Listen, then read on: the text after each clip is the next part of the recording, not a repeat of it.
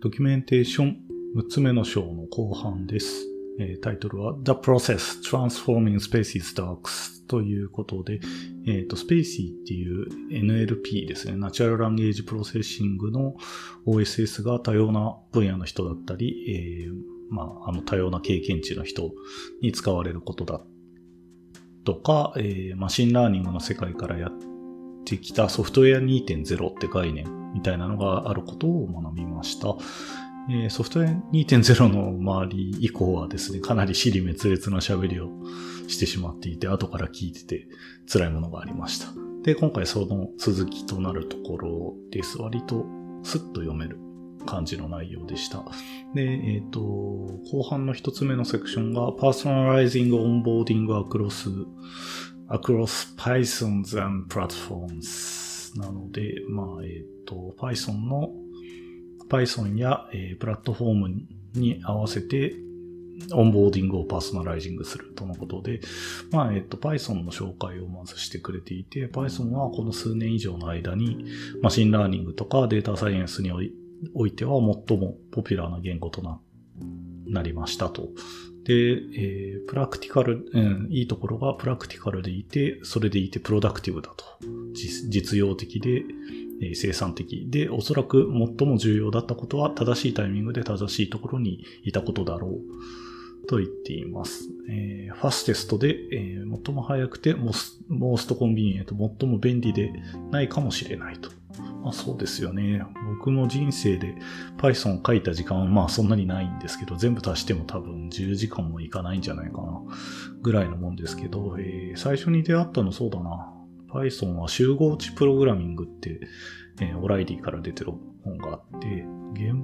本はどうだろう？大元の本はオライリーかわかんないけど、まあ、えっ、と、ペンギンの表紙のオライリーの本があって、まあ、それ自体もまあ、タイトルの通り、データ処理をするために使っていたもので、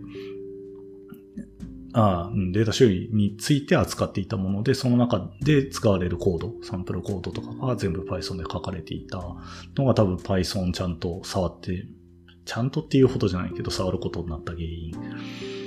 じゃないかなと思い出します。で今それ自体の延長線上にいて、こうマシンラーニングみたいな分野を取り扱っているというのはなんか割と自然なことだなと思います。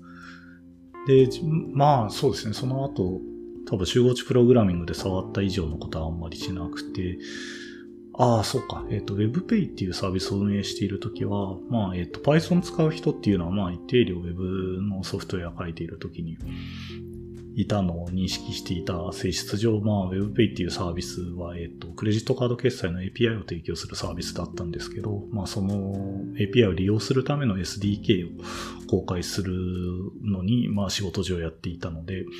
その時に、まあ、Python 2と Python 3が全然違うよ、違うよ、みたいなことを、えー知る機会もあったりですね。あと SDK をこう、PIP、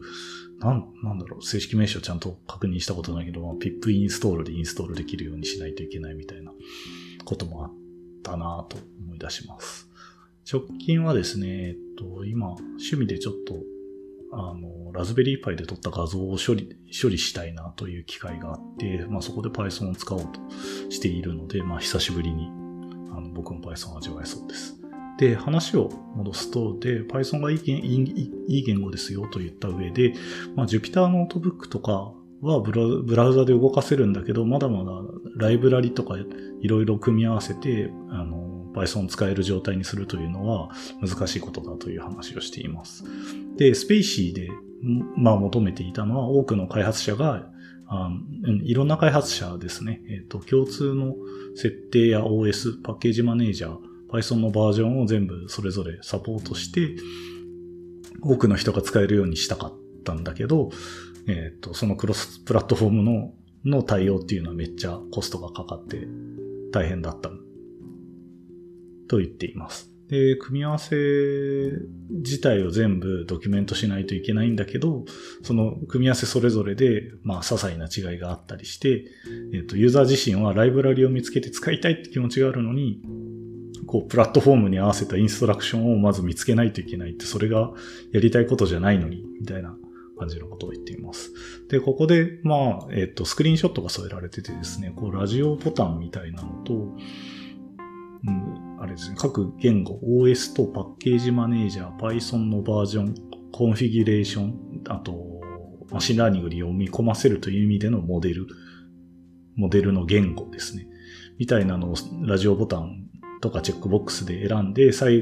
れを全部選択すると下の方になんかコマンドの一覧が、あ、コマンド、手元で実行するべきコマンドが出るみたいな、えっ、と、デモっぽいのがあるんですけど、それに対して、えっ、と、著者のコメントが、えっ、と、これは、えっ、と、私がちょろっと作ったライブラリであると言っていて、まあ、PyTorch っていうツール、PyTorch の、えー、クイックスタートセクションからインスパイアしたみたいなことを言っていて、まあそうですね、わかりやすい工夫というか、最初に、あの、どういう環境で使うかっていうのを、まあ、尋ねてしまって、それベースで生成できるぐらいなら、まあ、ドキュメントで簡単に叶えられそうな気がしますね。で、そこから続いて、さらにまだスペーシーが辛いことというので、まあ、サイソン、サイソン、サイソンというのかな、Python の P が C に置き換えられてて、サイソンって今読んでますが、サイソンでスペーシーっていうのは書かれているけど、インストール時に C とか C++ をコンプラコンパイルしないといけない。という言及があって、ここの、えっ、と、比喩をあんまり見たことなくて面白いのが、send you down a rabbit hole of C++ build tools and ZCC errors って言っていて、send you down ですよね。ラビットホールに、えー、あれか C++ をビルのビルドツールとか GCC のエラーのうさぎの穴へああなたを落とすことになるかもしれないみたいな言い方をしていて、こう、アルファベットホーブがどん、なんか割と使える慣用句なのか気になってりましたというだけです。えー、まあそうですね。サイソン。サイソンがあんまりよくわかってないんですけど、Ruby の多分ネイティブエクステンションみたいなもんかなと思います。こう Ruby の Gem をインストールしたときに、あの C の、まあネイティブで書かれたコードがあったらそのインストール時にコンパイルするみたいなやつと、どうも似たやつな感じがしますね。ただ、うん、なんだ、サイソンって言われるとなんか CRuby 的な意味かなと思ってしまって、こう、なんだろう、Ruby 自体の実装言語の、あの、名前を指しているのか、ネイティブエクステンションなのか、ちょっと今、これを読んでる時点では安全としません。後で調べます。で、えっ、と、インストレーションがこうエコシステムにやってきた新参者にとって第一印象を決めることになるので、まあ、それぞれの要素に詳しくない人っていうのは排他的に扱われてしまうというのが問題だと。で、ライブラリの作者たち、 library author たちは、この pain を抑えるために頑張るんだけど、いつも、えー、著者は十分ではないと感じていましたと。そこで何かをインストールする前に試せるといいんでは、いいのではないかと考えたと。そうですね。このコマンドを教えてもらうとかそういうレベルじゃなくて、もはやこの再存でやったらコマンドを教えたとしてもその環境次第で動かない可能性があるので、もっと、なんだろう、実際にインストールする前に遊べるようなのがいいって言いたいってことでしょうね。まあ、パーソナライズって言ってもね、こう、環境を絞り込んでで、ミットだけ言われてしまったら、まあ、拍子抜けする部分はあって、まあ、まあ、簡単なことじゃないですか。今、今こうやって雑誌に寄稿してまで言わないといけないことかなと思う部分はあるんですけど、まあ、この問題自体は共感できるものがあって、えっ、ー、と、ライブラリがいろんなオプションを受け入れるようにこうなってきたときにですね、僕も自分の OSS でこう、新しい環境にこう対応したときに他の環境で動作するための設定がこう動かなくなるみたいな、こうトレードオフというか、まあオプション同士が排他的に動作するときにそのそれぞれに注意書きを書かないといけないとか、それをなんかそれぞれのドキュメントその、オプションごとの機能を説明する部分で前提条件みたいなのを繰り返し言わないといけないみたいなのは確かにうんざりするものがあるので、いや、あの、言うて共感しますという気でいます。で、まあ先に確かに、そういう場合も先に条件を選んでドキュメントそのものをフィルターしてくれるとか、全然違うドキュメントが置いてあるみたいな状態になってくれれば、まあ十分助けになりそうなんですけど、まあそれを意識していきなり、なんだろう、ペライチのリードミーを書くっていうのは無理なので、うん、なんだろうなちゃんとドキュメンテーションにもコストをかける部分というか、あの、プログラムの一部であるというふうに思って取り組まないと、まあ、やってられませんなという感じがします。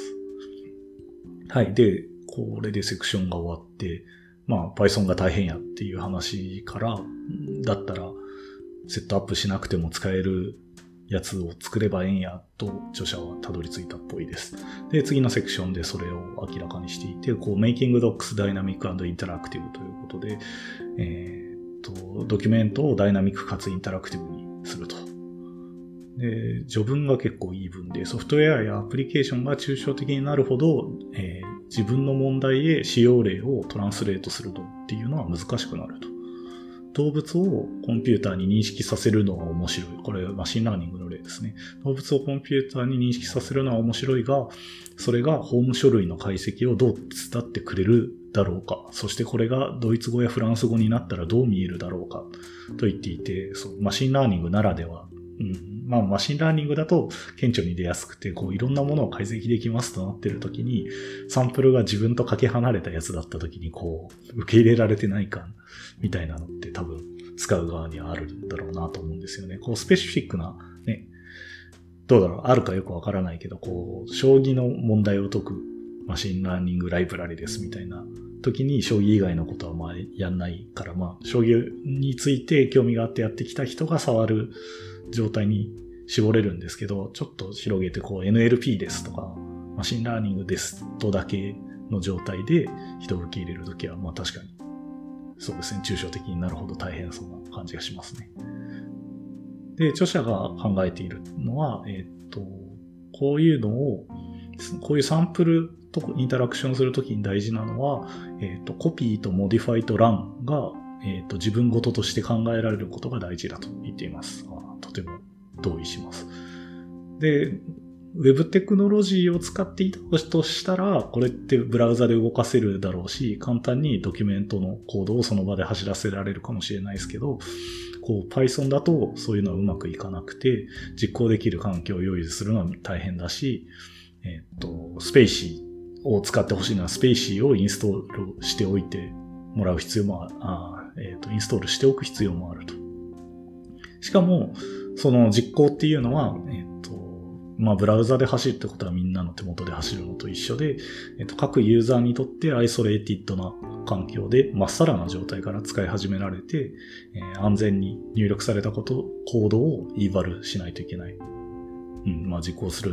環境を分離して、かつ、なんだろう、自由にプログラムを入力されると、まあ、嫌なことをされる可能性もあるから、それを守りながら、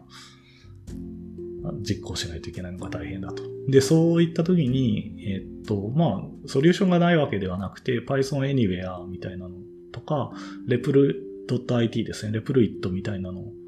がサービスとして存在して、インタラクティブな Python の環境を使って、あの、ブラウザ上でコラボレーションができるみたいなのがあったりするし、えっ、と、 Skulpt、これ聞いたことなかったな。SKULPT でスカルプトみたいなの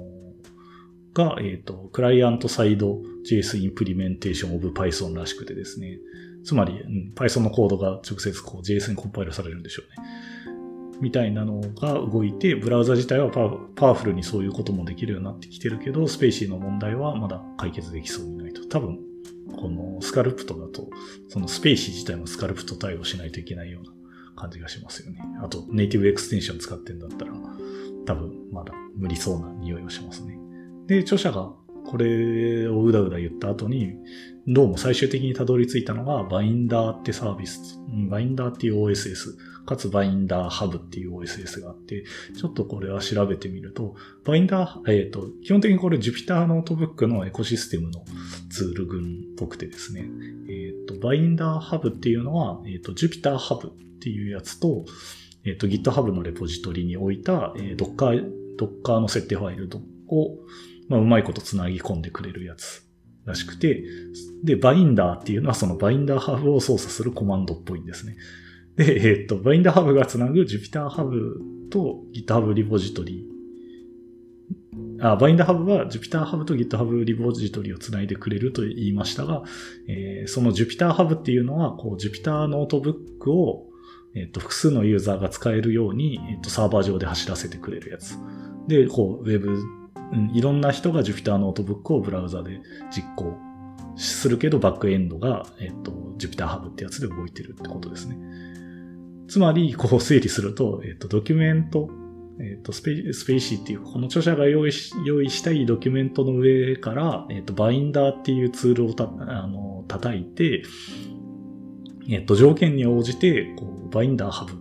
によって、こう、GitHub リポジトリから引いてきた Docker イメージの設定を、えー、Jupyter Hub 上に展開して、Jupyter Hub 上で isolated なその Docker によるコンテナの環境を追っ立ててくれて、えっ、ー、と、ブラウザからはその Jupyter ノートブックを介して、あの、その環境とインタラクションできるみたいなやつが、こう、出来上が、出来上がるというか、著者がたどり着いた結論だったみたいですね。で、まあ、まあ、こうすることで、えっ、と、ブラウザのドキュメント上で試せるインタラクティブな machine learning の実行環境が使えるようにできた。めでたしめでたしみたいなことを言っていて、こう、長々と話してきたら、最終的にこう、ウェブテクノロジーに全部乗っかってよかったという話でですね。まあ、なんか、前半あんだけソフトウェア2.0とか、マシン、えっ、ー、と、アノテーションのツールがどうみたいな話で訳するのにかなり苦戦した割に、こう、最後の出力がこう、いいウェブツールがありましたっていう話。しかもこう、Jupyter ノートブックって最初に言及していたもの自体が持ってたエコシステムのツールでうまいことできちゃいましたみたいな話になってちょっと、うん、という感じはしますね。うん、そうっすね。全、全体読んでいると、まあ、言いたかったことっていうのは、えっ、ー、と、第一印象超大事っていうのと、第一印象をすごいよ、すごく良くするのに、ドキュメント自体を、まあ、ダイナミックかつインタラクティブにしましょうというのが、まあ、この章第6章での教訓ですね。まあ自分もこう、公開してる OSS っていうのは大体 Web とテクノロジーばっかりなんですけど、まあ、どれかインタラクティブにしてみるのは面白いかもなと思います。